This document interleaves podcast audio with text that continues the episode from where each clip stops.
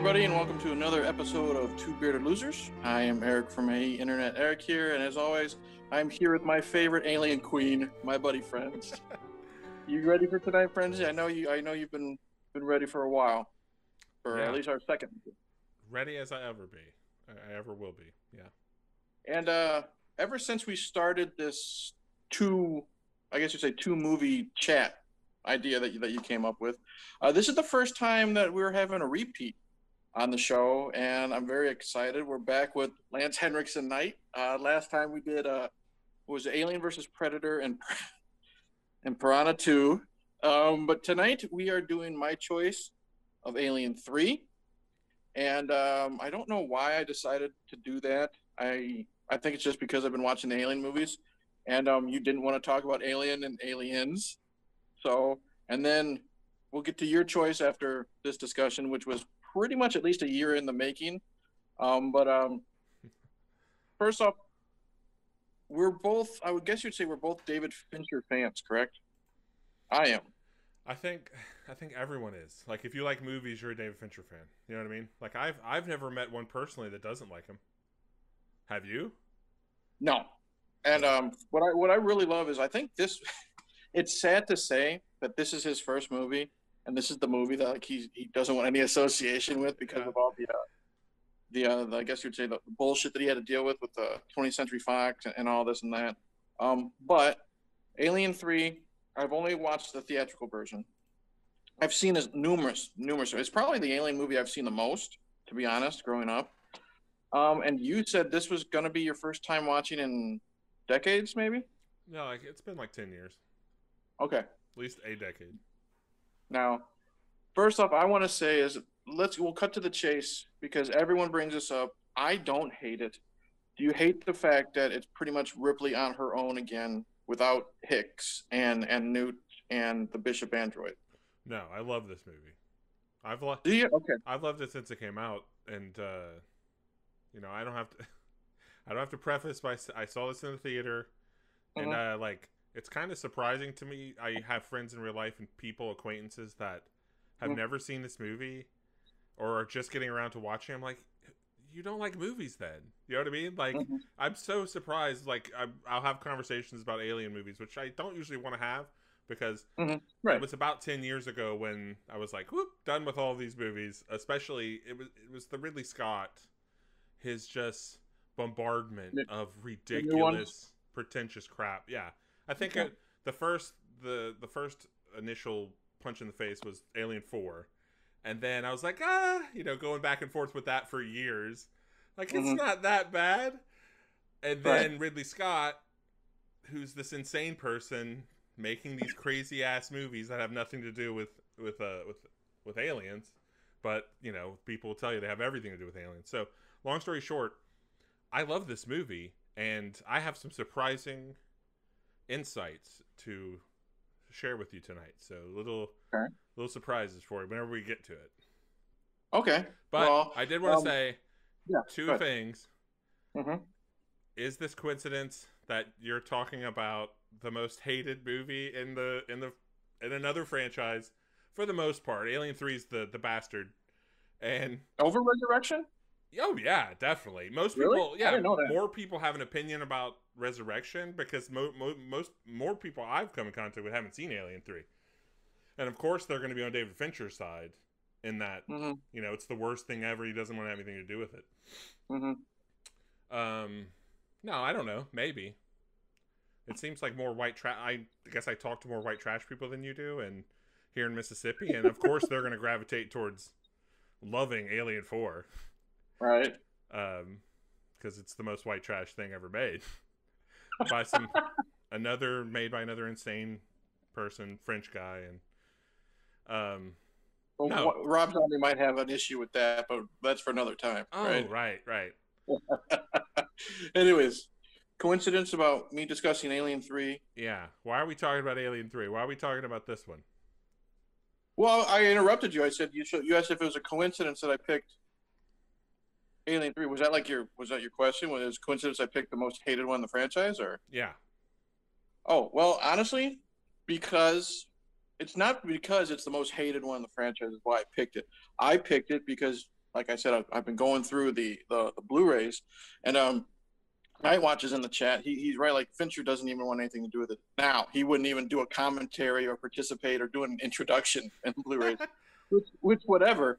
But it was that, and also like like you said, you know, everyone always talks about Alien and how much they love Alien. Everyone always talks about and you know how much they love Aliens. You never hear talk about Alien 3. So whether they are closeted lovers of Alien 3, me and you guys who say we love Alien 3 and we have no shame about it, or people that fucking hate it, no one talks about it. And I think it deserves to be talked about because I really fucking love this movie. I think it's so good in so many ways. Totally agree. I personally, I personally don't give a shit that Hicks is dead. That that Newt is. I loved their characters, but they don't fit in the story. So I'm okay that they were taken completely out. Um, I do like that we get the the scene with the, the reanimated Bishop android, kind of, because I did a little bit of air quotes research, which is just clicking on IMDb, and I guess that was like a real animatronic. It wasn't Lance Henriksen like sticking his head through like the garbage dump. Yeah, and it looked really fucking good. Yeah, you know what I mean. It's the same mold from Aliens. They is use, it really? They use the same, yeah, the same special effect mold. Yeah, so good. And I love it because once again, Ripley's alone. Because she, now she has this, I guess you'd say, team or group of people, but she's still alone. The only person that's on her side is Charles Dance. And he's taken out within half hour. Yeah. You know, they get a little bit, you know, they, they fuck and then he's killed like right away. And um, so now she's stuck with, you know, A, the group that tried to rape her in the garbage dump B, the company man, you know, 85, who I, I fucking love. Um, and uh, and then Charles Dutton, who would scare anybody if you just say hello to him. You know what I mean? so she's got no one that she can really trust, and I think that brings it out in her performance as Ripley. She truly is once again all alone, dealing not just with, I guess you would say, I think they call it the Beast. Yeah, that's what 85 calls it. So they're dealing with the Beast in the alien, but she's also dealing with all these human beasts that you never know because they're all fucking Looney Tunes. Yeah. You never even even Charles Dutton. I think I don't remember what his name is, but um, I'll just call him Roc. You know, because he was on that that TV show Roc. But um, even he is crazy as shit. He's just the more, I guess you say, grounded of all the the the prisoners, and I I just love that concept. How now she can't trust anybody.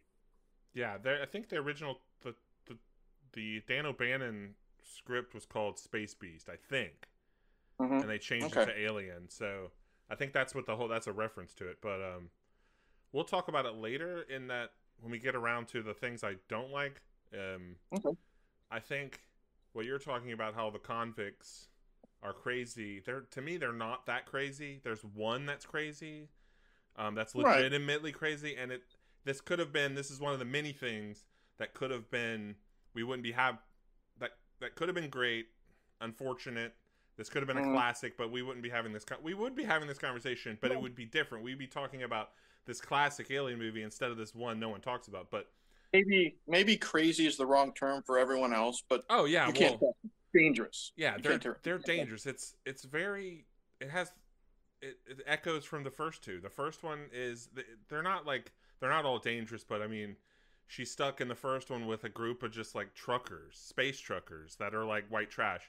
And the second one, she's stuck with space marines who mm-hmm. are like gung ho asshole avatar people. And then, and this one, she's stuck with convicts that have done horrible mm-hmm. things.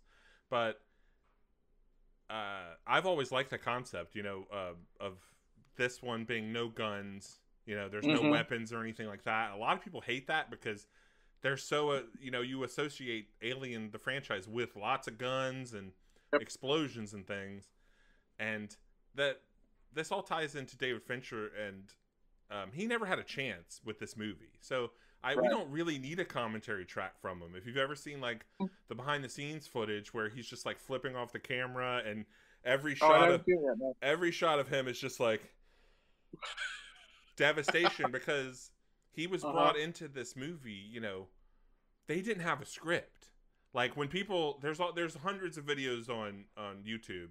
The mystery Okay. of Alien Three. What went wrong? They Mhm. didn't have a fucking script. Okay, that's all you have to say. Like the the studio greenlit the movie and gave it a release date before they even knew what it was going to be about because they wanted to really? make money. That's it. So he couldn't. But the fact that this is his first film, I know he has a lot of he had he did a lot of music videos and he worked for George Lucas and stuff. So he has a he has some filmmaking experience. But the fact that this is his first movie, and they just like brought him in and said we have nothing but a set Mhm. we built a set for another script that we're not using. Can you help us? And he turned out this miracle. It's it, it's literally a miracle. I mean, this is Mhm. like this is not as bad as people think, Right. um, or the reputation that it has. It's unfortunate, but like like I was saying, we don't need a commentary track from it's just like Mhm. it's just very simple stuff. He like he was fucked right out the gate, like Well, what I was saying, what I was saying, because it was it was Night Watch who, who brought up, and and thanks Night uh, Charles Dutton, his name was Dillon. I was gonna say Dallas, but that was Tom Skerritt.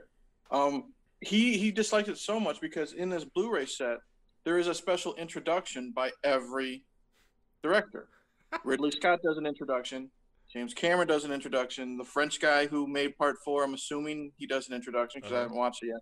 No introduction at all. Not even like a Fox Studio executive. Executive. Not even Sigourney Weaver. Nobody introduces Alien Three, of course, not. which I I, I, I kind of think is funny. But you kind of hit two things right on the head that I really love. And um, there's no if you're new to listening or watching this show, we have no format. You know, it's basically we're pulling all these this, these discussions are being pulled out of our asses. But you hit two things that I had written down: the no gun thing, which I love. Apparently, like Sigourney we were like anti-gun, like in real life, and she wanted that put into the script. And again, I love that idea, like you, because now they have to be they have to be smart with how to how to flesh this, you know, how to flush this creature out and kill it because they're like, what do we have here? Oh yeah, th- we have this, but it don't fucking work. We don't have this, it don't fucking work. And then Morse, Morse is my favorite out of all the crazies. You know, he's the only one that survives until you know he's probably killed after the credits. yeah, But he's like, we don't have this, we don't have no no cable TV, no, no fucking ice cream. All we got here is shit. You know, and that's great because now there, there's no way they're going to get close to that that uh, alien to stab it. You know, so Sigourney Weaver thinks, well, the only thing it's afraid of is fire. You know, deal because of the other two. So now they just have to figure out a way to try to burn this thing to death, or you know, eventually they use the the lead, the molten lead. But that's what I like because you can just pick up a gun and blow the creature away because it's just one alien. So Yeah. it would be you know, easy to do, but they can't because what they have, they don't have anything, and what they do have doesn't work. Especially when they're doing that uh, little game of cat and mouse because when they're running, like some of the doors don't even fucking work, which is great. of course. So I love like what you said, like there is no you know, automatic weapons. Very creative, and it was just something Sigourney wanted to be put in the movie. And you also said, even though that this was made for like a different film initially, the sets in this are so awesome Incredible. so massive, so you feel so alone watching like these guys just walking down the corridor. Like even when it's the three guys that are like you know setting up the candles, you know, to light these corridors, like you you feel so alone with them because it's massive. And you get that just by watching, just by looking at you know the scale of everything compared to these actors. And whoever designed this for whatever fucking movie it was before it became Alien 3, you know, deserves praise because it is amazing the way that this film Yeah, looks. it was for it was still for Alien Three, but it was just a different. It was a completely different concept. Okay. That's why they brought in David Fincher because they scrapped the other director, and it was going to be some insane thing about a, a planet made of wood, and uh, it's like a wooden planet, like a like a Death Star made of wood that monks live on. Jesus Are you serious? yeah, that's what it was going to be. So they scrapped that, and they're like, "We got this set, David. Do something. Just figure it out." That poor bastard. Like I read, I was reading some of it, but it's like paragraph after paragraph, and just like IMDb. I'm like, I don't have time or the patience to read all that shit. But even Sigourney Weaver, like still to this day, she like you said, she, you know, David was thrown to the wolves, and she says he did what he could with what he was given, which was basically nothing. Yeah, and I'll just I'll just go ahead and spill the beans right now. I watched um watched this a couple weeks ago. I watched the theater cut because I like like to me this this series is dead to me. I mean, really, it is like the the alien thing. But Mhm. trying to be positive about it, I always like this one because if you have to have a trilogy, you know, you have to keep bringing the same people back. At least they they ended it in a very interesting way. I think. Mhm. Like I remember being in the theater and how horrible the special effects were, and how half the movie is just a retarded chase through tunnels for no reason. Twice Oh, they do it. They do it twice, and it's it's it's not like bad writing. It's like they didn't have a story. Like Mhm. they didn't have anything, so they have an hour of them running in a circle, and even through all of that, and then we'll get to the real ending, like the literal ending Okay. when I saw that, I forgave how bad a lot of the movie was because there's to me, even though half of it is just a chase, it has a it has a killer ending. The actors are incredible. Like really, these are like Shakespearean level. Uh, Mhm. These actors are the best of the whole series. It's got some of the best kills of the entire series. The cinematography, the set design, the direction, everything's incredible in this movie. But when I saw that, I was a little kid, right? Mhm. Then I saw it a couple more Yeah. times older, and I'm so jaded with how horrible these sequel things are. Now seeing it as an adult, I've gone back. I watched the theater cut last week, and I was like, you know what? This is this is kind of shitty. Like the the editing and the music, the the the the, the sound is so bad, and is- yeah, that's a. excuse me. I don't know if it's it's because you know we ha- how new TV TVs are now. You have to watch a fucking movie with the remote in your hand because you got to control the the volume Oh, yeah. in between the, the music and Beyond like, that. the dialogue. But I didn't know if that was because of the TV or because it was actually like that for the movie. no, because a lot of these cues, these music cues, just come out of nowhere and they're blaring. It's kind of like um that remake of Thirteen Ghosts with uh, Matthew Lillard yeah, great fucking movie. The problem is the the way they do the sound is just so jarring and over the top and loud. yes. It makes it hard to fucking watch. Well, this is not. I didn't really get it too much with this one, but I I know what you're talking about because when the music cues are just boom out of nowhere. it's not even i'm not that's probably true like about the about the alien 3 music cues and things i'm talking about the mix in that not that the the cues and things like that it's just bad and i i'm listening Okay. through a stereo so it Okay. and by bad i mean like obviously rushed and they dropped the ball on this right? And i never noticed that when i was younger. It's not the stare or anything. It's just it's just not done well. So long story short i was like you know what? I'm gonna do it. I don't usually watch director cut things um, Okay. especially like when the director disowns something. If uh Mhm. if it's like Yeah, he won't, is, he won't even call it the director's cut. He hates it so much. He, he says you can call it an assembly cut. Right. Usually, I just I'm not interested in director's cuts or extended cuts or Mhm. anything like that. This time, I went back and watched it. The assembly cut, um, with 30 more minutes of footage, absolutely blows this piece of shit theatrical cut out of the fucking water. And I've Wow. I I did I've never watched it before. I never cared. I got the Blu-ray Mhm. copy of it. It's they went Okay. back and they matched the deleted scenes uh, with color timing so it would fit perfectly seamlessly in the film. They remixed Mhm. the entire all the audio problems that I had not there anymore. And Oh wow. I've heard people talking about this. I think everyone that I've heard, they're just totally wrong. the The assembly cut is super elegant. The sound, the like, your people are like, well, you know, the they added 30 minutes, but it was already bad to begin with. And I was, and I honestly think that you just need to give it another chance. Or if you haven't seen it, I highly recommend this because that mm-hmm. 30 minutes of footage that they sprinkle in there gives all of these characters more time to develop it shows it look here's the here's the bigger point Sure. most people are going to say you put 30 more minutes in a shitty movie you got a longer shitty movie okay and that's usually true Yeah. right Some sometimes I, I like the director's cut of Aliens. yeah you know, the- okay sure But the difference is with Alien 3, I think with a normal movie, like you don't you have some kind of coherent second and third act, right? Right. You have something built you building to something that's going to happen. This movie doesn't have Mhm. that. Doesn't matter which cut you watch, assembly cut, the re- the theatrical version. The second half is just retarded cave chasing, right? They couldn't even save that. This has nothing to do with that. This 30 minutes is the, really the Mhm. the opening and the the setup to everything. So in my Okay. opinion, I'd rather have more time to hang out with these people and the environment Okay.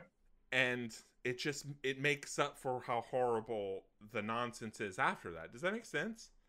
Like It does. It does because well, first off, Knight's Knight's in the chat and he says the assembly cut's the way to go. He says uh, it fleshes out the story a bit more. And the thing is, I wasn't really interested in it. I mean, I'm going to watch it eventually because I'll I'll eventually on my channel be discussing the whole franchise, and I'm gonna. I liked sometimes like I did it before with the Rocky Five cut. I Mhm. there's an assembly cut of Rocky Five, and you know I have a video comparing that oh, to the, the theatrical version, and I plan on doing this for Alien Three. But um, I'm very interested in this because I know it's not a dog in the assembly cut. I think they say it's, it's an ox. Yep. And I'm really interested in what you're saying. Like we get to know these characters more because another thing I wanted to talk about. It's a totally different fucking movie. It really is. It's a totally. It's not like you get a little bit more. All of this time, thirty minutes is so much time in a movie. People make it make it out to be like not a big deal, like they just tacked on some shit. It's not. Mhm. It gives all of the characters room to breathe. It it it you get to hang out in these incredible sets, and it. The thing is, it's way more elegant. Mhm. Okay, like Okay. the director's cut. I just have to get this out because I know you're trying to say something. No, that's right But the theatrical cut, which I watched first, is so white trash. The editing, it's they're trying to they they cut it so fast because people are Mhm. stupid. They have short attention spans, and they're just Mm-hmm. stuffing fucking popcorn in their mouth. And I I Mhm. totally get that. Sometimes that's appropriate. That's the Mm-hmm. wrong call for this movie. This is not one of those movies because those people, the studio was cutting it. Let's get to the action. Let's get to the chase scene at the end. I don't want to Mhm. get to that. I don't. Right. I want to spend as much time avoiding that as possible. So they thought it, it- this is the equivalent. Imagine if the theatrical cut of Alien Three is imagine the Phantom Menace, Star Wars. Okay. If the pod race scene was an hour long, okay, that's what the that's what it is. Okay, now it's still an hour long in uh in both versions, but uh-huh. that first half before you get to the pod race, Is actually good. brilliant. Yeah. Well, I'll, I'll say that because I'm now I'm very interested because you said you know like Knight said and you said it, it fleshes it out more and we get to know these characters. Mm. When I was younger, when I I mean like I said, this was the first time I as an adult, you know, you know me, I always look for the fun factor. You know, that's like an ongoing thing with with with me and you. But I do, like I said, I have a rule when I'm watching something for this show. I watch it not. I mean, I don't want to say with a critical eye because who the fuck am I? You know what I mean?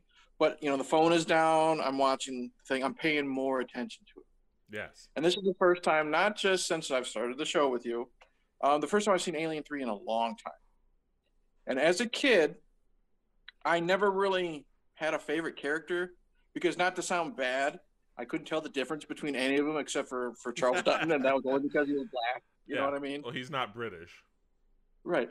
But watching it this time, I loved three specific characters because the rest are just fodder. You know, even even poor old Pete Postlethwaite, you know, he's in there for like 20 minutes. I mean, mm-hmm. I love him in like Dragonheart and stuff like that. You know who Pete, Pete Postlethwaite is. Yeah. So he's he's cool. But there are th- I couldn't tell them all I couldn't tell them apart because they're all white. They're all shaved heads. One has a tear tattoo, so I know who the fuck he is. Yeah. But as an adult, I'm able to figure out who's who because I'm paying attention more. You know, you know. We, first off, well, let's go ahead and talk about '85. Aaron, you know, company man. Who is he? Well, he's the one who wears the hat. You know, that's how I knew who he was when I was a kid.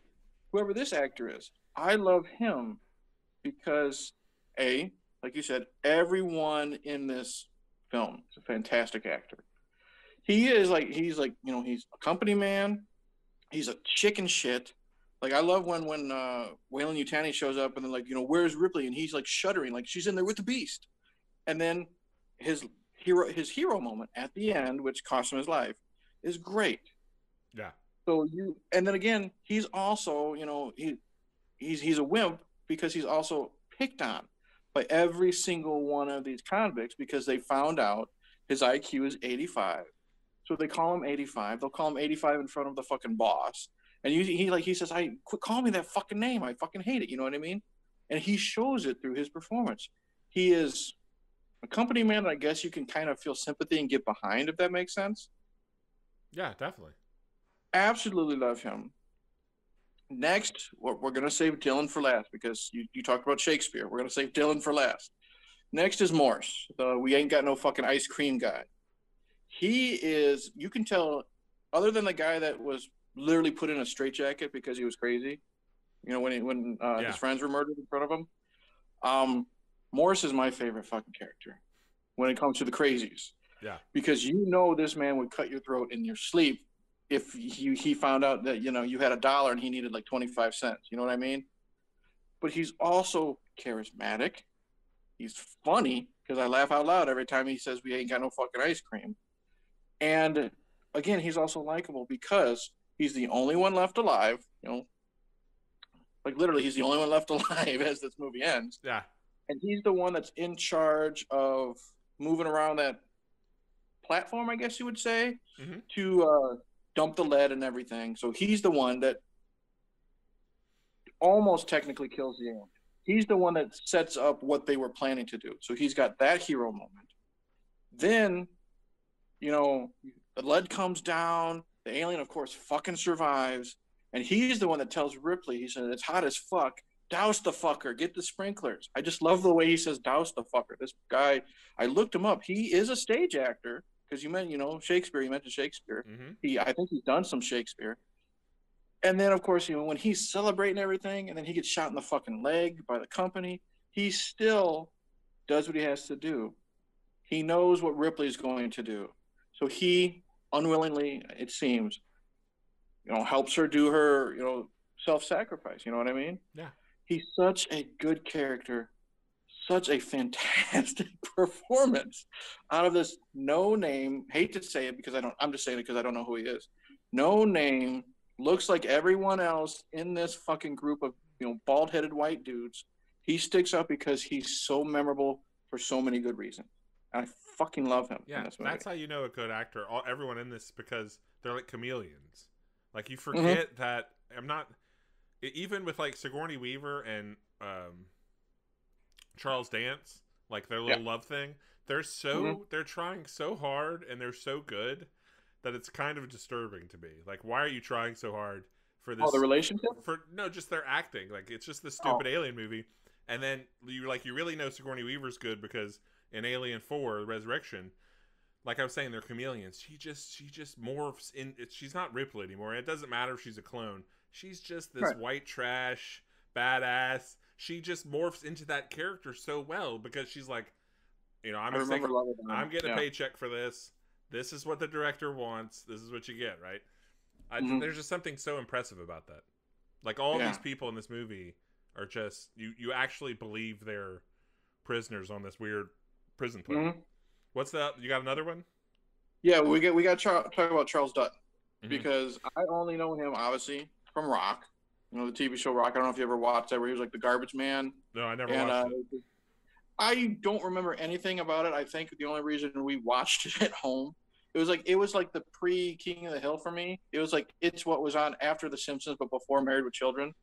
It's spelled R O C. Mm-hmm. But um, I don't know him from that. And then he did a movie with Johnny Depp called Nick of Time. If you ever saw that.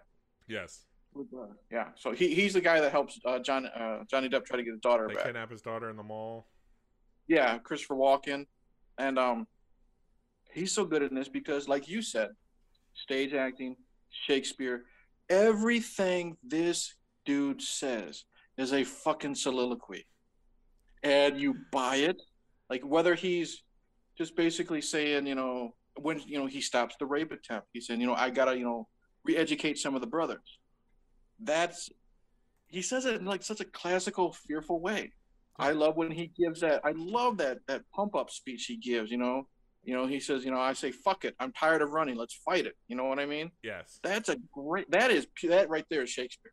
You know, Shakespeare in a fucking alien movie. I don't care what anyone says. Well, he honestly think he has not just the best death in this movie, like, uh, but I, Mhm. it's one of my favorites of all time.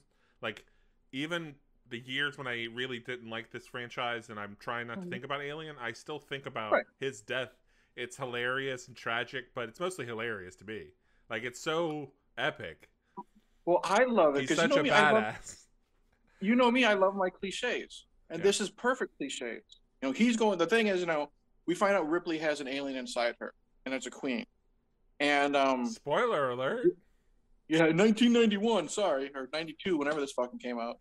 But um, like like you said, you're you're listening to a fucking podcast talking about Alien Three. Whoop de fucking do. Too bad. hmm But there's this thing where she he finds out that she's impregnated, and he says, "I will kill you, you know, quick, easily, and painless after we kill this, because we're going to use you as bait." Yeah. So you have that cliche, okay? You have the cliche when they're getting the, the, the alien down that little thin, you know, runway. And it's just the two of them on one end and then the alien on the other. And um, Ripley's climbing up and she's saying, Dillon, come with me. He's like, no. So you have that cliche. Then the best part of this fucking movie involving Dillon is because I'll do it on camera. What do you have? You have the smoke, you have the steam, you have the colors. You know me, I'm a color guy, so you know, you know, you got it looks awesome because you have like the orange and the brown and like the light behind Roc. You got his dark skin, so you got the contrast. It already looks badass. And then what does he do? He does that hero moment where he he's about ready to fight the thing, and he literally just does the cliche where he just fucking takes off his glasses. You know what I mean? He's ready to fucking go. Yep. And then you have the alien running down, and he's grabbing that thing, and he's holding it down, and he's, you know, he's, you know, yelling, "You want to fuck with me? You know, kiss my ass?" You know, the the usual stuff. Yeah, he's like the line that, that my favorite is like, "Is that as hard as you can bite?" I'll never. I remember like that's it's never left my mind. Yeah, you can't And, bite like harder said- than that, motherfucker. He's like cursing at him, and you know he's dying, but they don't show it. You hear it, Right. and it's And awful. uh, again, I'm a sound guy too. You know, you just hear his his his, his screams in between the fighting. So he has his hero moment, and it's fucking awesome. And he's saying, "Rip," as he, you know, he's getting ripped to shreds because we've already seen earlier that this alien will eat its victims because we've seen that, like it was eating one of the prisoners. So who knows what the fuck this thing is doing to Dillon? But as a true champ, he is there holding that thing down while the lead is being poured on the alien and him. It is literally like an epic hero moment and epic hero death out of like anything I can think of like recently that I've Yeah. seen. And he sells it. And that's the thing is like he is he's super I don't know if it, it sounds right, but I, when I say he's super low key in his performance, but he's also kind of over the top with his like Shakespeare stuff. Mhm. It's like this perfect blend. And he is so amazing. The guy from Roc is so amazing in the third Alien movie. You know what I mean? Like, there's your tagline. yeah, It, definitely. it really is a fantastic performance, and he is so good in that. And I wish he would pop up. Oh, he's also in Rudy. I never saw Rudy, but um, no way. well, I, I think you know what. Rachel watched it, I think, and I think I got bored and left the room. Come on. You never watched Rudy? Rachel, what did you say? You gotta come over here. We can't really hear you. Um, I saw it in the theater when it first came out with my dad. She said she saw it in the theater when it first came out with her dad. That's adorable. That was Rudy Sean Astin or was Rudy uh, Corey Haim? Sean Astin. Okay, potato potato. I just remember all I really know of, of of Charles Dutton from Rudy is like there's that gif or that little scene where he just kind of pumps his fist when Rudy gets his moment. But in this, Charles You really-. You should really watch it again, or try to. It's it's such a great movie. We're talking Mhm. about we're always talking about in, inspirational hero movies. Come on, look. You were listing out your favorite characters, and I was looking at the the cast list, and I I sort Mhm. of got I I don't know how I missed this because I was just watching the the uh, director's cut thing with all the special features and stuff. Yeah. And I did they didn't say this, I'm looking at it right here. You know, Junior, the the the one with the fucking um, The teardrop. teardrop. I knew he looked familiar. That is Holt McCallany. Mc, I don't know how to say his name. Holt McCallany. He's the Indian from Creepshow 2. The the, the the the psycho with the long hair who kills Bullshit. Are you serious? that guy. Yeah, because he's the he's the star of um, that David Fincher TV show on Netflix called uh, Mindhunter. I've seen pictures of him from Mindhunter. Oh, wow. You never seen Mindhunter? No. Oh, it's fantastic. And he's he's well, he's old now and he's really beefy. Yeah. That's him. I can't believe it. Wow. Wait a minute. So, not to detract, was he was he brown faced in in Creepshow Yes. two? Did they? Yeah. He's, Okay. well, I mean, he's Well, he- you know what I mean. he He, rides- he's not like you know fucking Fisher Stevens in, in Short Circuit. No, no, he rides the line because in that movie he's so young and hot and like tan and just fit. He's got a six pack. He's got this super black hair. It, He's it- not Native American. no, he's not Native American, but they didn't have to try. They didn't have to like paint him brown. Okay. Um, Wow, because he, you know, like I said, you know, it's it's Charles Dutton's the only the only black guy in this. Wow, well, that's really really weird because it's he's just you know he's got a you know regular Caucasian skin tone, but then when you watch Creepshow two, he looks like a Native American. Oh yeah, and he's such a psycho in that one. It says Oh, yeah. Mindhunter came out in 2017. Okay, I watched that as soon as it came on, and that's Mhm. when I looked it up the first time. I was like, "Who is this guy?" Right? And when that that epiphany or whatever, when I connected it the first time, I'll never forget Mhm. that. I was like, "I cannot. That cannot be that little skinny psycho guy." Wow, Um, that that's that's an amazing little nugget that I'm glad you found. I never would have thought of like looking him up. Um, real quick, I want to say you know hi to uh, Logan Massacre has shown up. He says uh, this movie is terrible and Alien Four was better. Bronco Juggalo is here. Hey, what's up, Brad? Uh, Patrick from Hey Cheetah or Have Cheetah Will View. He is excited about Stone Cold. We're going to be talking about that soon. And yes, Patrick, it is the Boz's Stone Cold. Um, Alien Four is absolutely terrible. It's almost unwatchable. That's insane. Is it really? Yeah, it's fucking unwatchable. This, this all is I like remember, all I remember is the basketball scene. There's a dude in a wheelchair. The villain from The Crow is like a space pirate. I know Brad Dourif's a scientist. And then That's like a white alien human hybrid gets sucked out of like an air hole, you yeah. know, in the in like the the hull of the ship. I don't remember much. Oh, and uh, what's his fuck? What's his name? The the guy who looks like a monkey, the Beast. Uh, Ron Perlman is is is in it too. Yeah, he's all, and I love Ron Perlman. He is awful in that. It's Jason X meets Leprechaun in space, but but minus all of the charm, if those even had it to Oh, begin wow. with. Wow.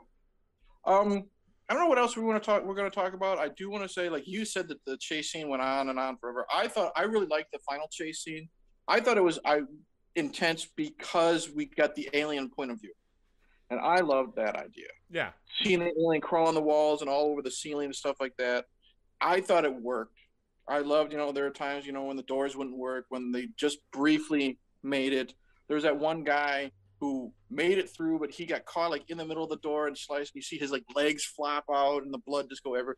I didn't realize, I didn't remember how gory this movie was. oh yeah, You know what I mean? that kills. Not just amazing. the, like not just the guy who falls in like the the the wind fan or whatever you want to call it. I forgot how the autopsy scene, you know, when the guy's cut in half, all, all this stuff is really fucking gory, and I totally forgot that. But again, I loved that whole chase scene because I thought it was fun, even though like everyone's gonna bring it up. The the special effects for the alien are dog shit. Like especially Well- on this Blu-ray, there's a couple times when the alien is actually fucking green. we have you to be I mean? we have to be more specific here because the you're talking about the chase scene and the alien. Okay, before we get to the alien, the Okay. the chase scene is one of the many things where it was it should have been one set piece for the film. Mhm. Okay, maybe the final action scene, maybe five minutes, no longer than that. It's literally there's two of them, and it goes. It's the se- whole second half of the movie because they didn't have a movie. They didn't have Mhm. anything for them to do, and that's just. I, I there's a lot of cool things about it, but he should have known. I mean, there's nothing he could do. the now in regards with the alien, the regular alien man in a suit stuff that they've been doing, they did with the first two, good. looks Yes. fantastic. It's Mhm. it's that it's the running alien puppet stuff that Yeah. I can't believe it. I've said this a thousand times. I can't believe it made it into the movie. Well, and like I said, there were two times, two specific times. There, when the aliens, there's one where the alien's on the ceiling and someone throws like a flare at it, and the fucker's green. And I thought maybe it had to do with like, let's say, the lighting in the room, but no, because there is another scene where we're looking down like the the runway where they want that, that little press, you know, that's that's closing everything, Yeah. and it just runs from you know like Scooby Doo, you know, running from one door to another, and it's fucking green. So I can't defend that no matter how much I love this movie. But we got to talk about two more things before we get to uh, your movie. First off, we'll, we'll save the man of the hour for the end. So let's talk about Ripley's death. Let's just pretend, let's So- pretend this was the end. This is another Lance Henriksen movie that he's not really in. Like, isn't I it, isn't ironic? The only one that we've talked about that is a real Lance Henriksen movie is uh, Piranha Two, because that's Yeah, that- well, that- that's like well, his movie. Yeah, because he's hardly in Alien versus Predator. No, Maybe- yeah, 20 minutes out of 90 isn't isn't a Lance Henriksen movie. yeah. But um, Ripley's death. if there were yeah if there was no alien resurrection and all we got were the prequels would you be happy with how this movie ended no, I've or always I, I've always been happy with how this movie ends. okay It has nothing to do with the with the the prequels or the sequels or any of that stuff. If you're gonna but i'm just saying like if this was the end of anything moving forward i'm not talking about like anything that happened like, sure, before sure, that's fine. Well, it could never be the end of everything moving forward because there's too much money to be made with this Hmm. this dick shaped alien xenomorph thing. But the it was turned by the second one. It was already too much, right? Like this, it's turning into a Ben Stiller sketch making fun of Die Hard, like him stuck in the grocery store with the terrorists. How many times can this keep happening to the same guy? Like I'm you know what I mean? Like you can't just keep making the same movie over and over again with her getting in this situation no one knows about the and uh that they the way that they killed her off think it's fantastic. I, I've always liked that. And uh, I- i've always loved it too I do like the um I've always thought it was goofy when it pops out, right? Mhm. But the uh, whatever the other cut's called, it doesn't Assembly it cut. doesn't pop out and it's just a little bit like everything else that they changed, it's a little more elegant. okay Uh, it- yeah, it, there's no popping out in the original Oh. cut. So i kind of like seeing it pop out of her just because we've followed her with it in her yeah, You know what I mean for half the movie. But you know, what, I wish it, they would have caught like there's. I'm, interested in seeing the assembly cut too because I had like the comic book adaptation. Like Dark Horse Comics was big into like the Alien universe and Predator, and there's a lot of differences in this too. And it would have been cool, like, like if the assembly cut doesn't have it, but like if when she's falling down, the alien rips out of her chest and she's just holding it down. That's cool. But in the comic, she actually holds it down. She snaps its neck before she hits the the lead. I think that would have been cool. But you know me, I like that stupid shit. You just fucking roll your eyes.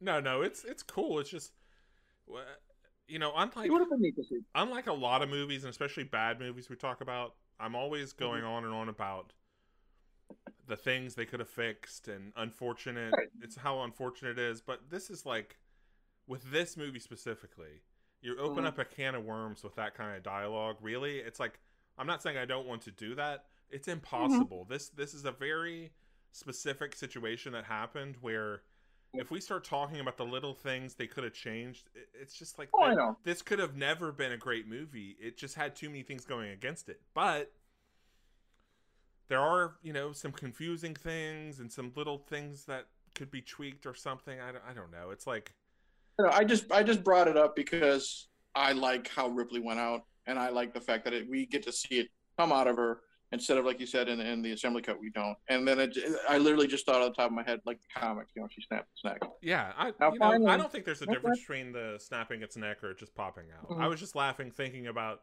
how the I just I was I wasn't laughing at the idea. I was just thinking about like the Okay. the Steven Seagal sound that it would make. You know, when he breaks necks and he goes, Yeah. you know, like would Yeah, it have that? like would it have that little crunchy breadstick sound? the celery stalk. Yeah. Like,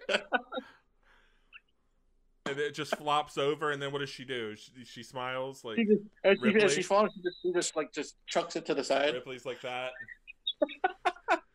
because the whole, the whole, the I think it would be. the literal ending with Mhm. with Bishop showing up, the corporation. Yeah, let's and- and talk. Let's talk about Lance, Lance Henriksen. This now. is uh I I like the whole I don't see how anyone could not like this ending. Like specifically Mm-hmm. because to me it's the it's the most bitchin' um like bravest thing she could do. She's like Right. literally how many movies have this is like the equivalent of blowing up the credit card uh buildings in Fight Club, you know, another David Fincher Mhm. thing. It's like this is so punk rock or whatever. She's like, Yeah, oh fuck it. They're not getting this thing. They're not getting a queen alien to go like make other ones. Um, so let, us talk about it because the whole ending, Lance Henriksen's not even in this movie.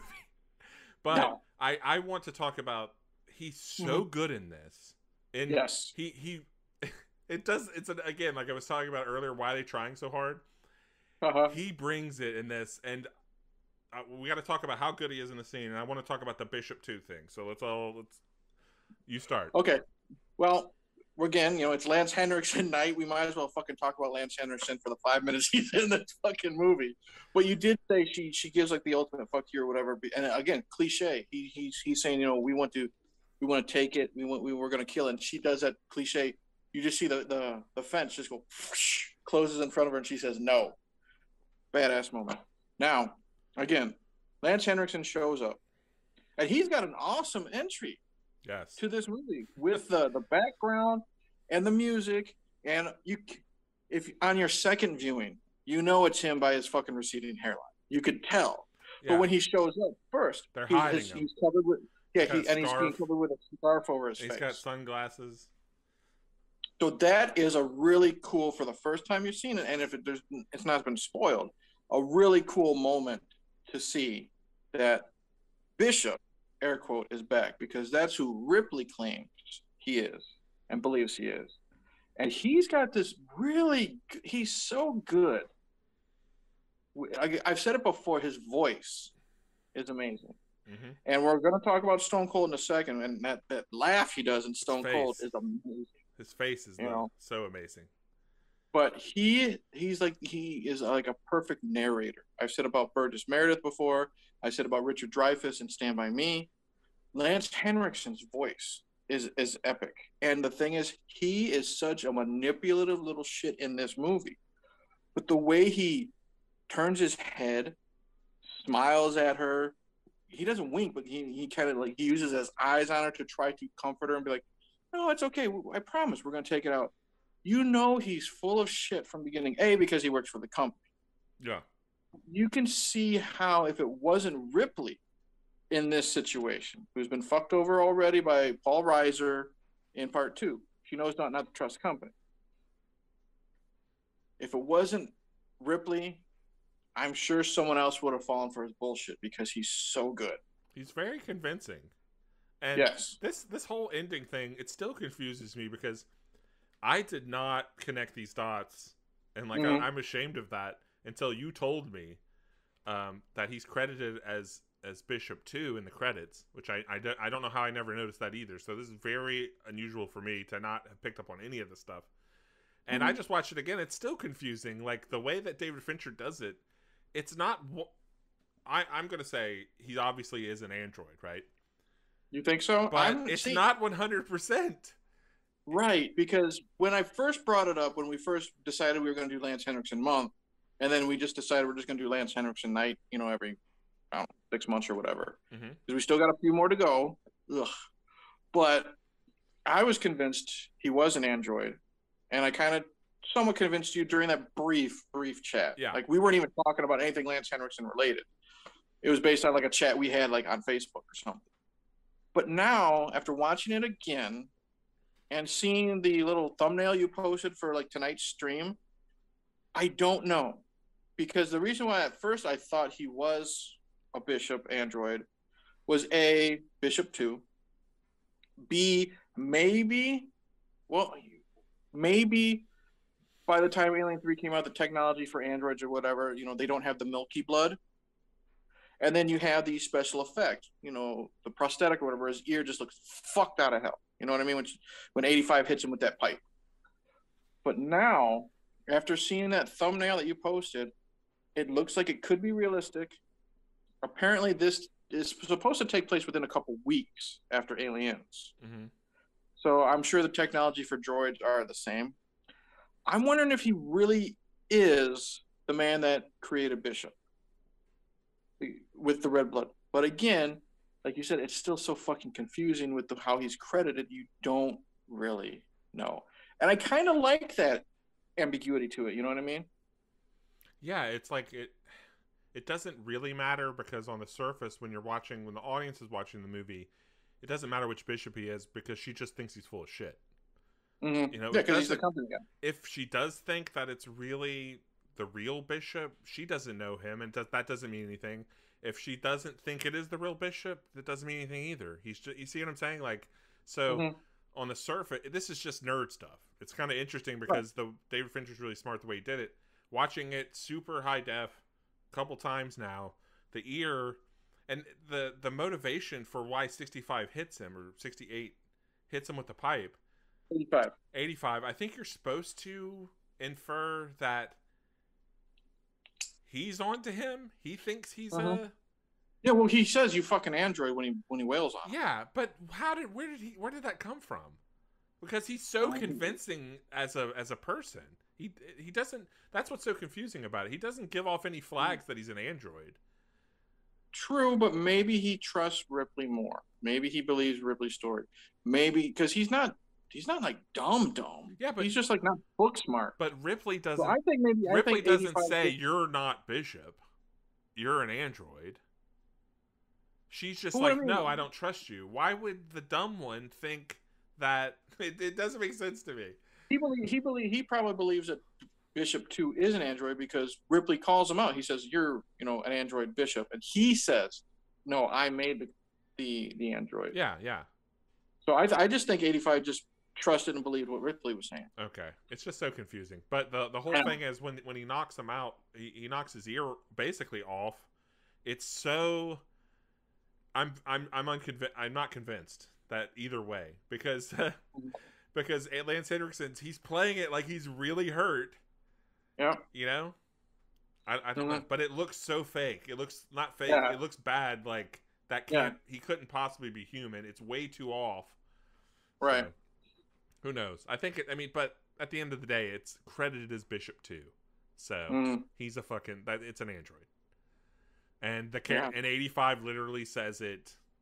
You're Yeah. supposed to take the cue from him. So, Mhm. but I still love all that stuff. I, I love how weird it is. It's such a great little Yeah. weird because they're they're dead. You know, they're the real Bishop's dead. Anyway. Yeah, the real Bishop said, and like I said, you know, they they kill 85 again. He, great hero moment, sad but great death. You know, he he he runs off the he runs away, he jumps off that platform, he's shot, and then he just boom falls down dead. And it's such a great ending because you know Morris is the only survivor. You know for a fucking fact he's dead. They're fucking Uh, killing him. They're gonna kill him before they get to the ship. I know.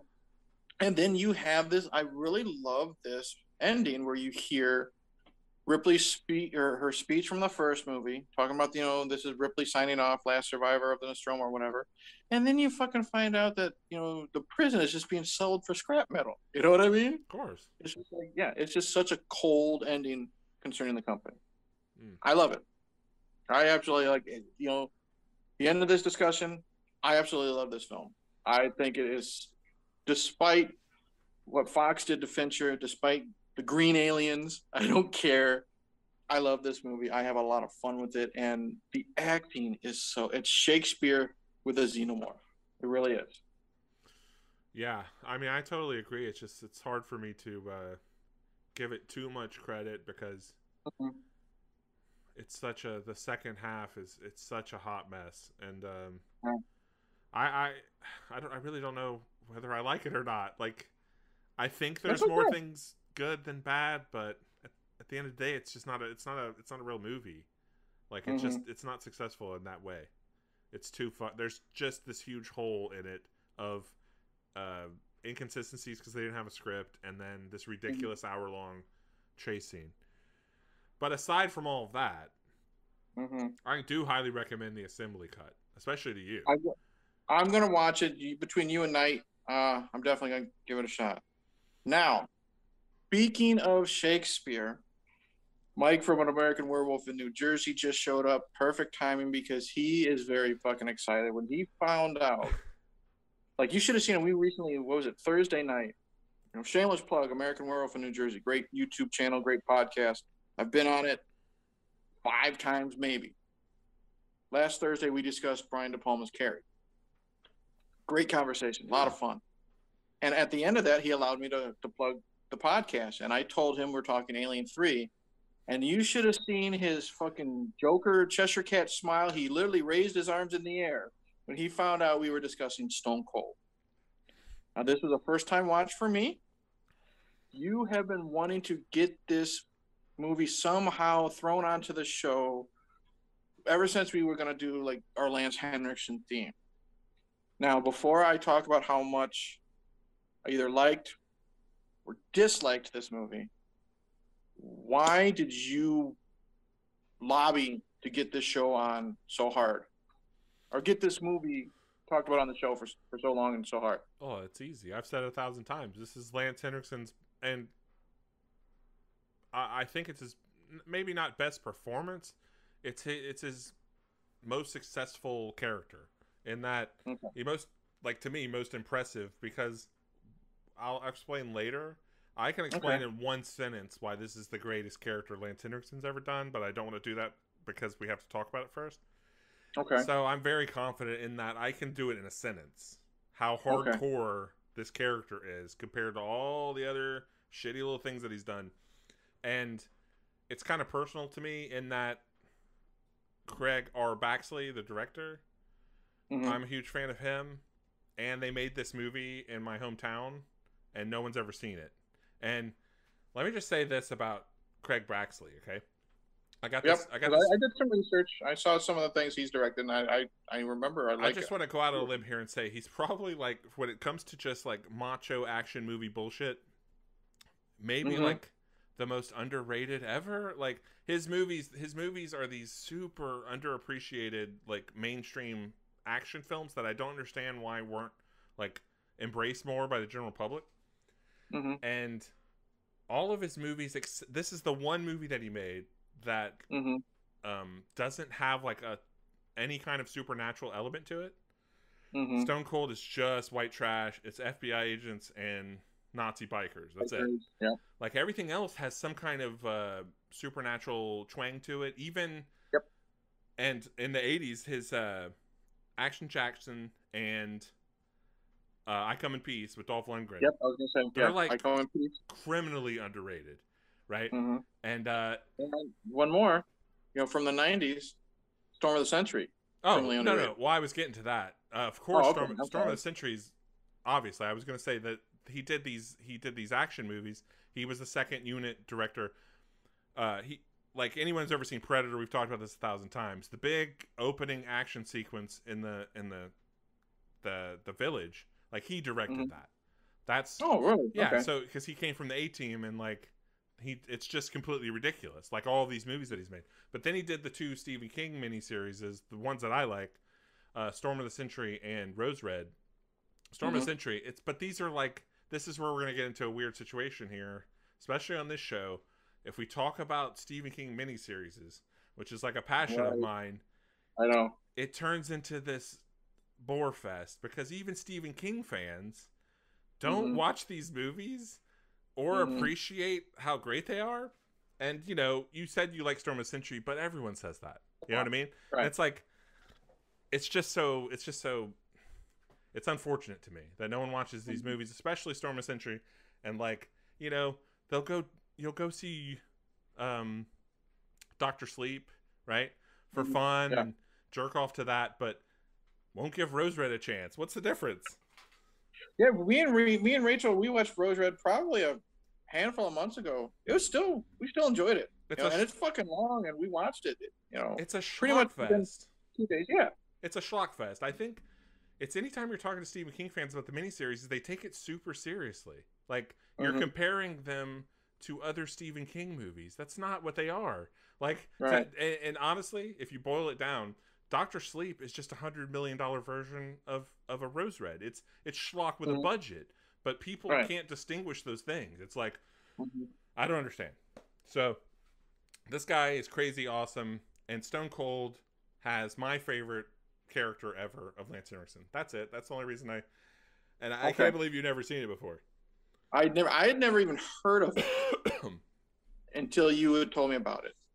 I, I, I had heard of Brian Bosworth. I knew of him as the Boz, but I did not watch college football. I did not watch. I don't know if he was in the NFL or not, but I didn't watch the NFL.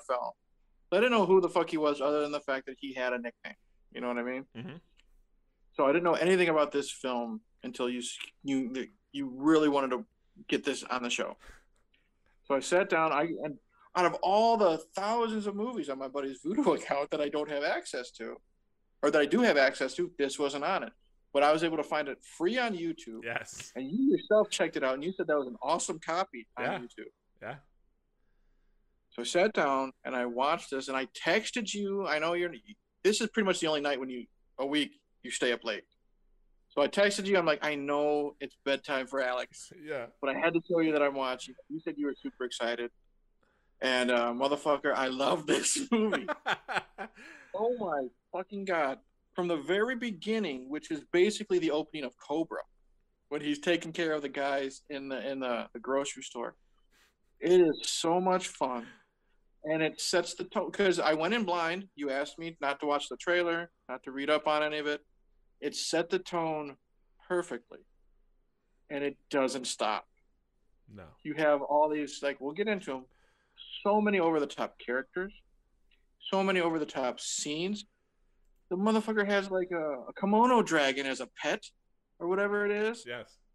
jesus christ he opens the door to his supervisor and nothing but like you know a fucking you know banana hammock and whatever hooker he's got in his bed you know and he just tells you to go take a shower this movie's amazing i don't know who the Boz was or is but he is he's fucking great in this movie No, I don't know either. I just know he was a football player, honestly. And uh, God, you know, first off, let's let's we'll, we'll save Lance for for for down the road. First off, as much as I love Lance in this, and if, if and no one knows, you know, no one like me had heard of Stone Cold. Basically, he's a he's a cop who goes undercover with this, um, I guess you would say, Nazi biker gang, and he I, he's trying to take down Lance Henriksen. I think that's Yeah. like the basic basic plot. Them and Okay. the mob are, are working together. Okay, that's what it is. And the star of this film is not Lance Henriksen. It is not the Boz. It's William Forsythe as Ice.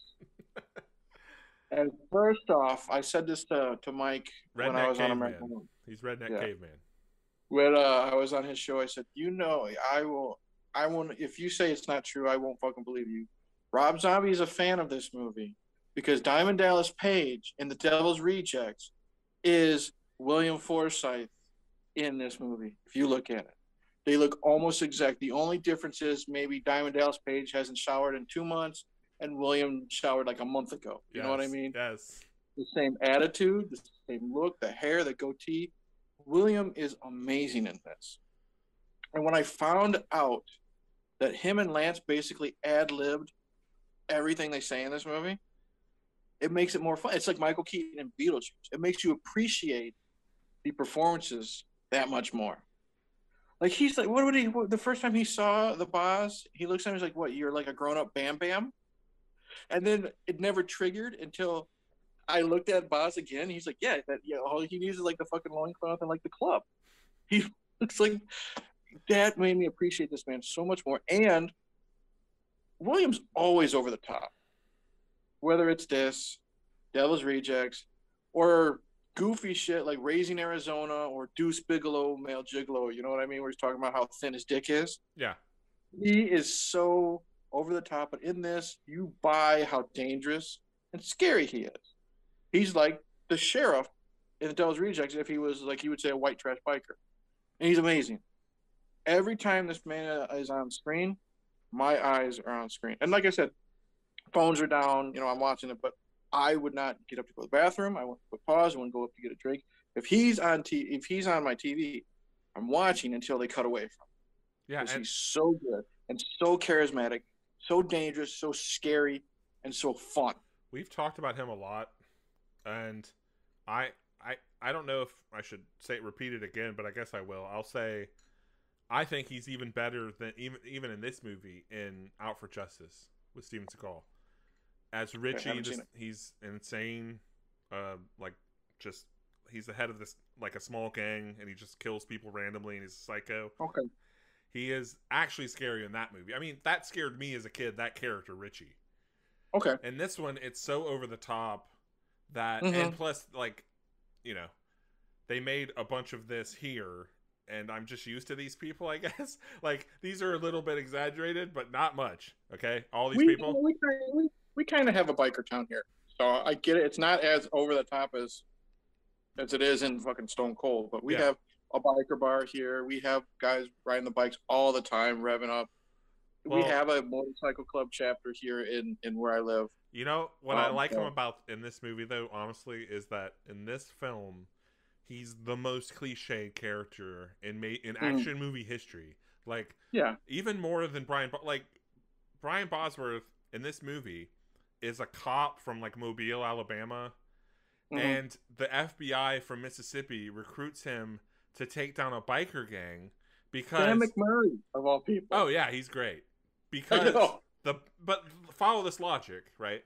Okay. They I'm sorry. recruit him because the Boz has taken down more biker gangs Mhm. members than anyone else on the Gulf Coast. Yeah. So how does that make sense? They recruit him to go undercover with biker gangs. Right. He's a fucking seven foot tall blonde muscle dummy. Like they would.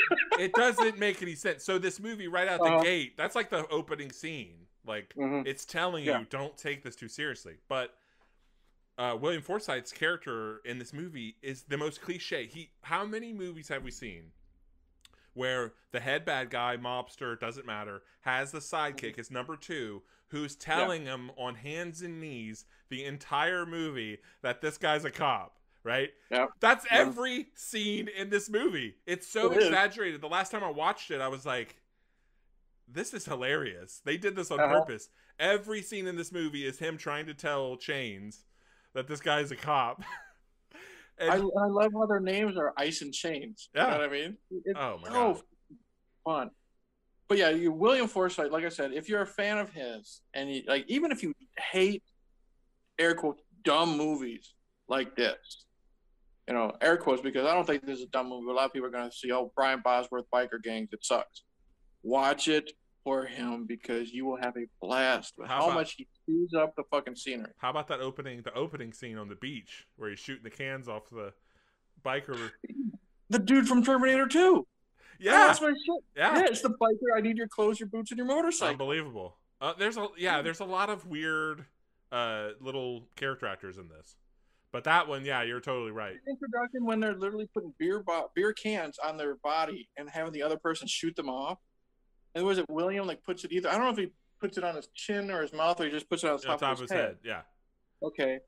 And then that I don't think that gets shot off, but then you know he has you know T two biker. No, he does. He, he knocks it off, and then when it's his turn, he puts away his has- pistol and he pulls out an Uzi. Yeah, that's what I was gonna say. Yeah.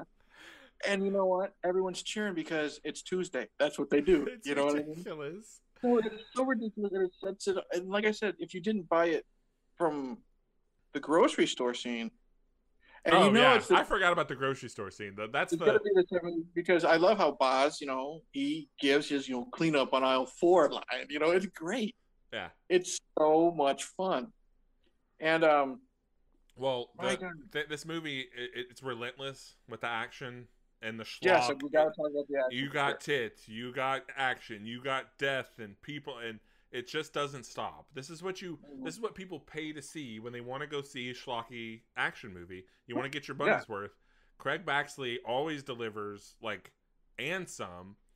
But Mhm. I don't. I don't want to talk about it right now. But this ties into the ending, which is to me, this is why this is Lance Henriksen's best movie because the the real ending of the film is one of the most hardcore epic things I've ever seen.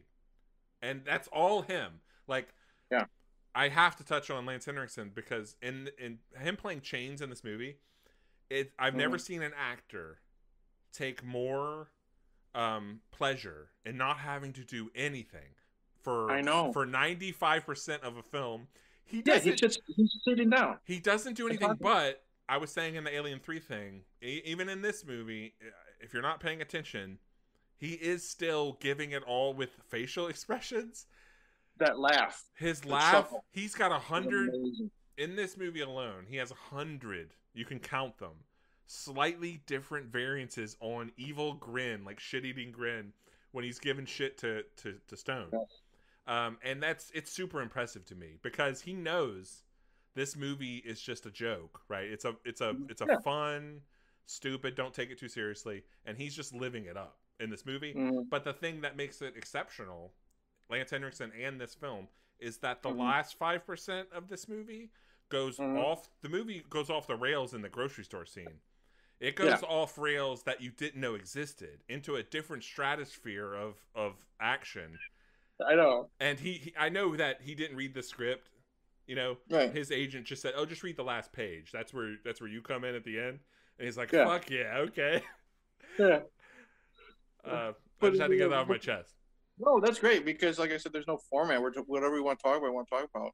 But um, you brought it up. The action in this, like, we'll get to the the, the last part of the movie that you want to talk about, where Lance just is a fucking a nutcase. Like, if you didn't think he was crazy now, like he's already holding down like, you know, people's hands into like the spinning back tire of a motorcycle and. and Shooting people, like putting them in coffins and then blowing them away. Well, the hand like that. guy, I that's I, he's like Chris Elliott.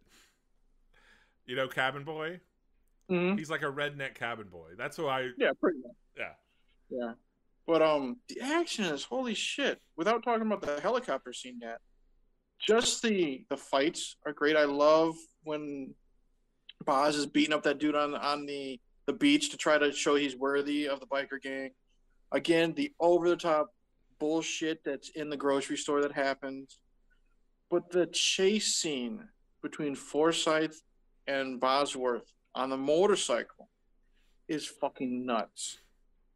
It is Yeah. in your face. It is over the top. It is well fucking shot. And I love how Forsythe dies, how he dies. It's out of nowhere because that's realistic. If you think about it, as fast as those motherfuckers are going on this on these on these these uh, bikes, you know, you take your eyes off the road one second, boom, you're gonna run into a fucking car, and that's what happens.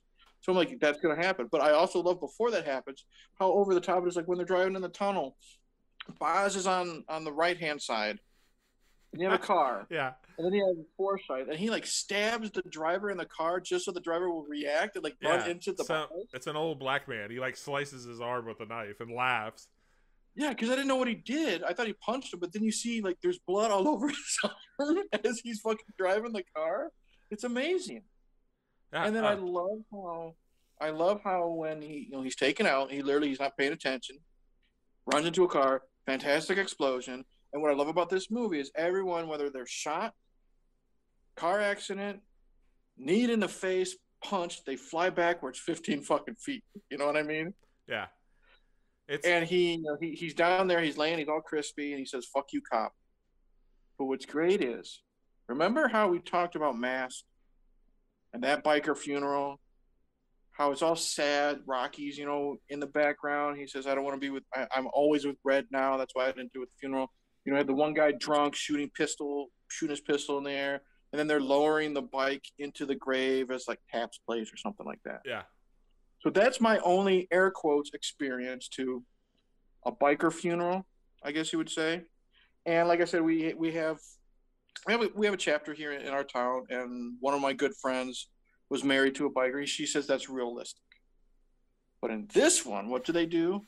they get Viking. Ice's corpse, and they put him on his bike on the top of a huge fucking funeral pyre and light his ass on fire.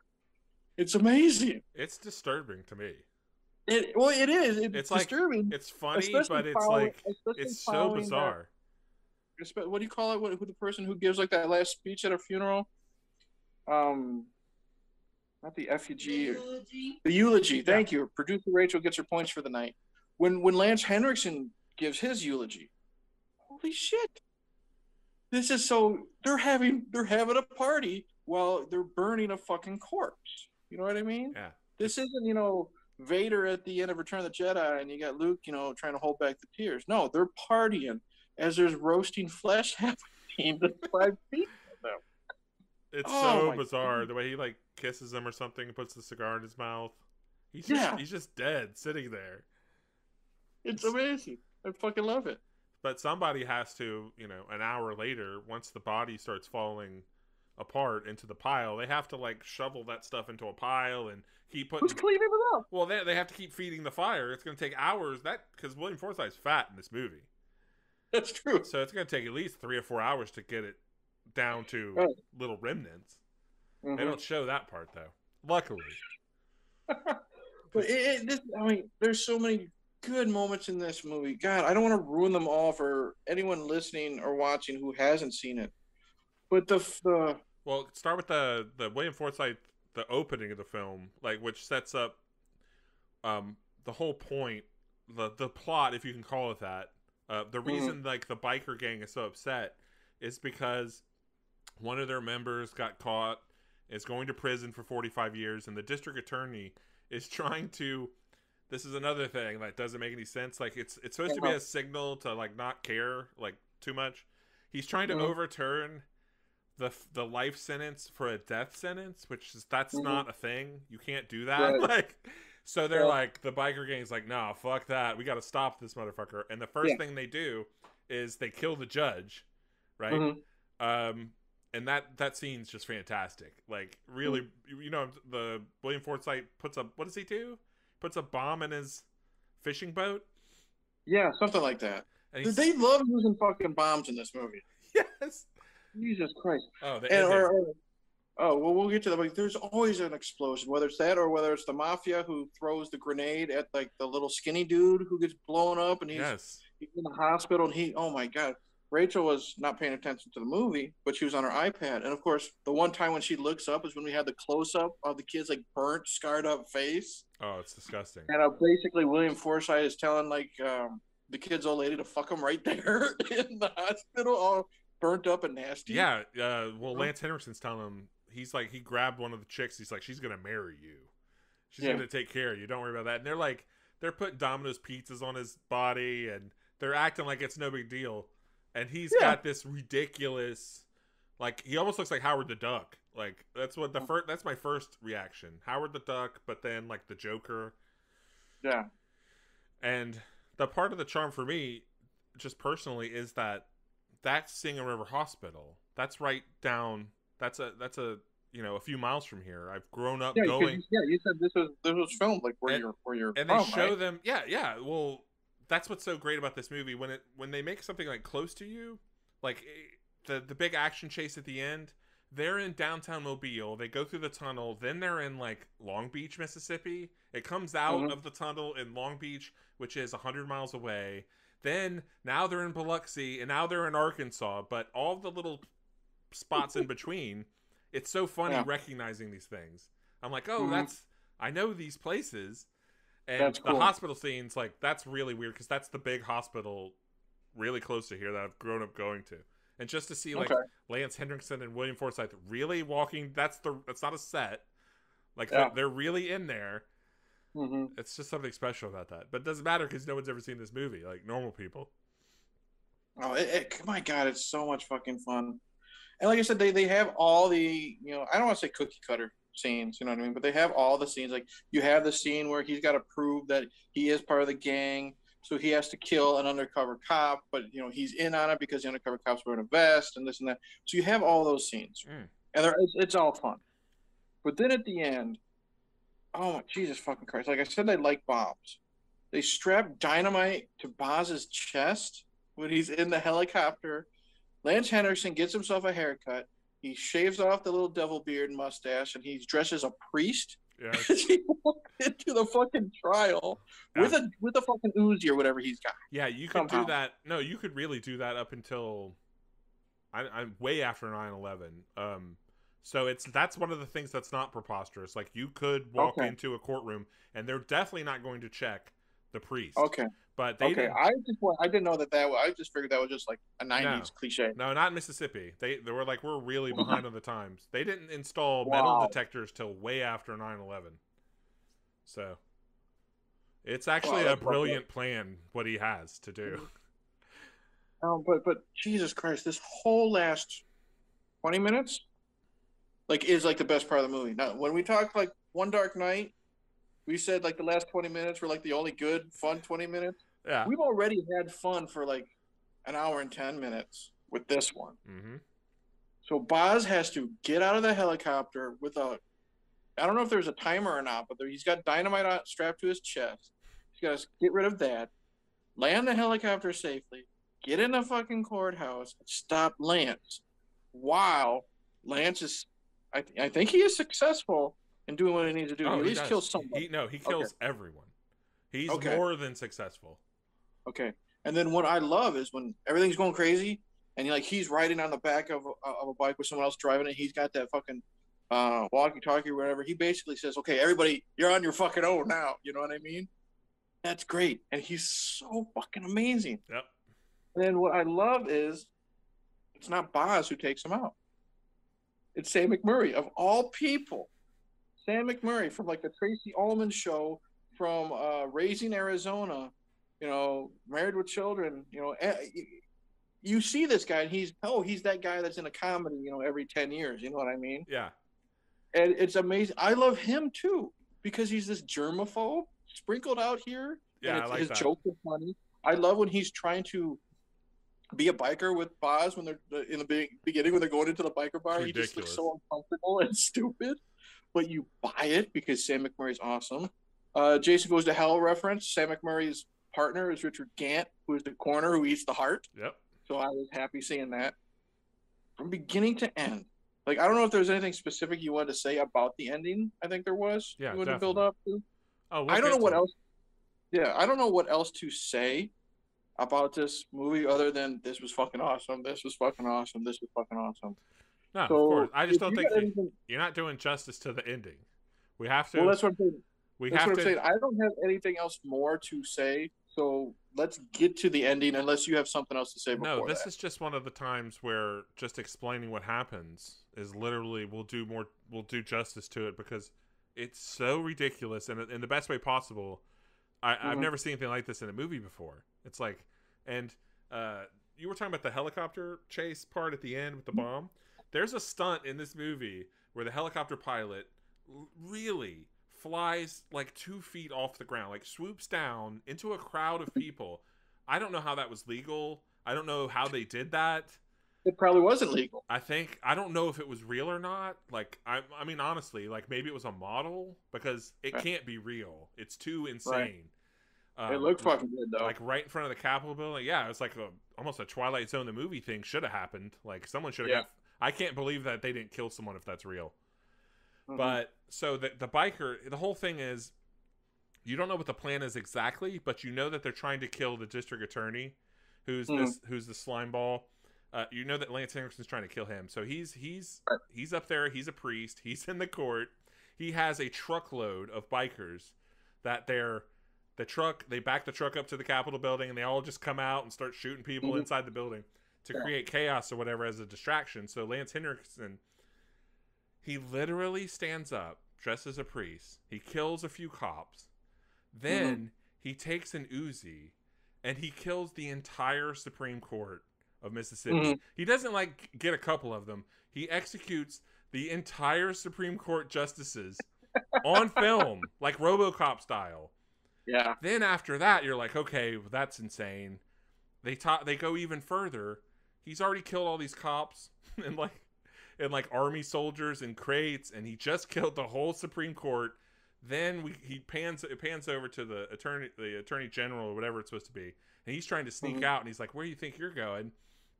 Not only does he kill him too, but he gives this epic historical line of dialogue, whatever you want to call it. You know what I'm talking about, right? When he explains about his dad's last words too. Mhm. And it's just this whole thing is Lance Henriksen in his element, getting to getting to really show his chops because Yeah. in that moment he's like the Joker or something from Batman, but it's over the top. He He has he has this look on his face when he's pointing the gun at the attorney general, and he's like he's quoting his dad saying his last words were "Stop, son, the gun's loaded." And it's like that's supposed to be funny, but it's not even funny to me. It's so fucking disturbing. It is. And then he It- executes it's him. Funny, it's funny having a conversation about it, but when you watch it, you're like, holy shit. Yeah, and then he gets on the walkie-talkie to his to the other bikers. He's like, "They're all dead now. Just go to like everyone. Just escape. You're on your own." Yeah. And he's Yeah, riding off like he doesn't know the Boz is going to show up, but you know he's going to have to. Yeah. Um, that what I was alluding to earlier is why he's this character. I think it's the best thing he's ever done, just for this alone. Yeah. You know, Yeah. I, I how can you top that? Like you, you have the, uh, you've uploaded to the new channel, you know, our uh, Lean on Me video, and you asked in the in the comments, you know, what's your favorite Morgan Freeman performance? And I said, Lean on Me was mine, and that was the first time I'd ever watched a movie that you had recommended that I'd never seen. This is the first time I've ever watched Stone Cold based on your recommendation. This is my favorite Lance Henriksen performance.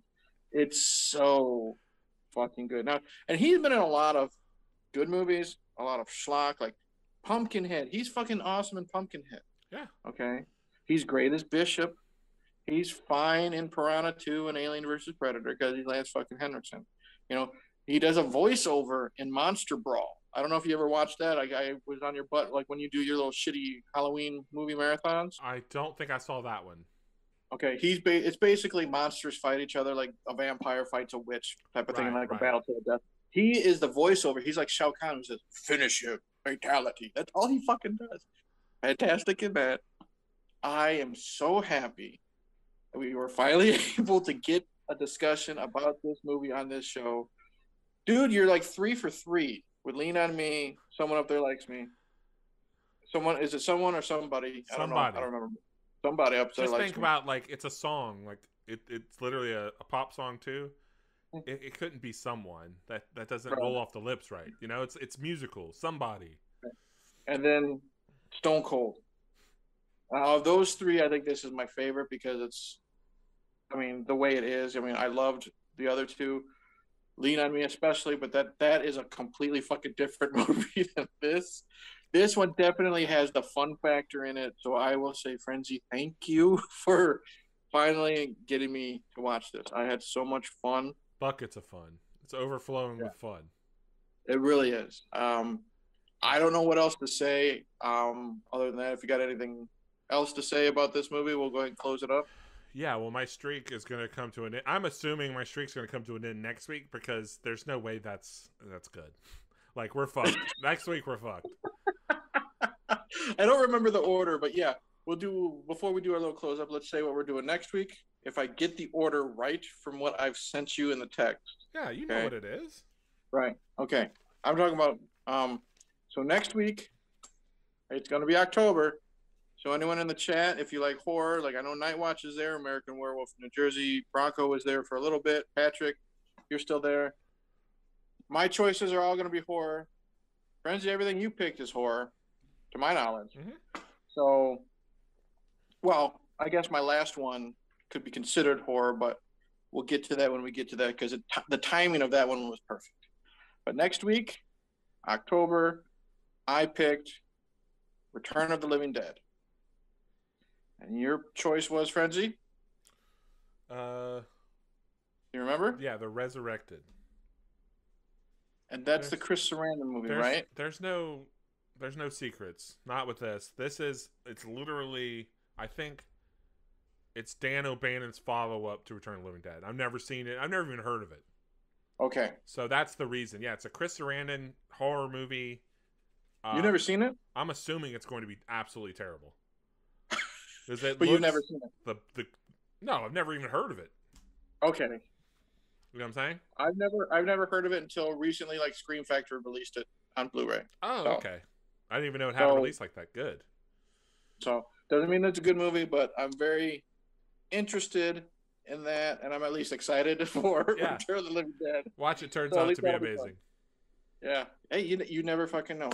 But um, I had a fun night tonight, Frenzy. Great conversation. Thank you to everyone listening. Thank you to everybody in the chat. Um, Producer Rachel, thank you for talking about whatever it was you chimed in about. Like, yep, she said the word eulogy, which is what I needed. So, oh, and I will say this: speaking of producer Rachel, Frenzy has no idea, but I already have November planned, and uh, producer Rachel will be involved. Jesus. So we'll, we'll, we'll leave it at that.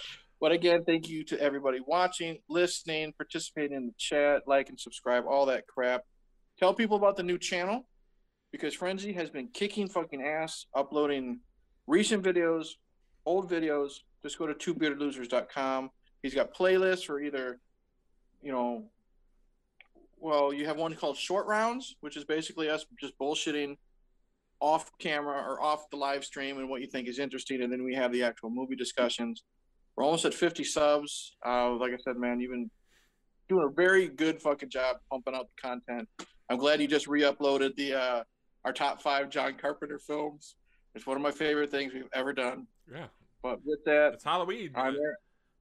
It's it's fall now. The first day of fall was the other day, Mhm. and it's like down here that doesn't happen. Like when it's when it's the first day of fall, it's still 100 degrees. I went outside; it was like spooky and chilly. Very excited. It's time to get spooky. That's why John Carpenter. Sorry to interrupt you, Yeah. but yeah. No, that's fine. All I was just saying, you know, I'm Eric. That's Frenzy. You got anything else to say, Frenzy? Nope, I'm good. All right, fuck it. We'll see you in the next one.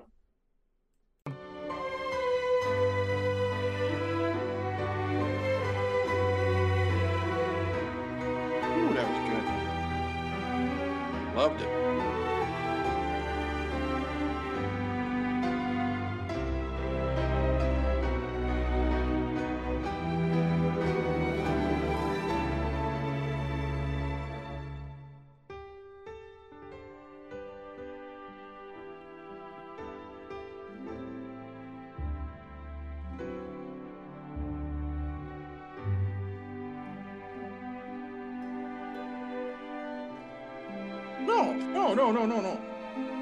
Was just, I was just keeping it. I just, I wouldn't keep it a secret. I just wasn't bringing it up because of how I wanted you to introduce it, kind of because of your excitement. You know, I wanted to wait until we got. That's all it was. It wasn't keeping it a secret. No,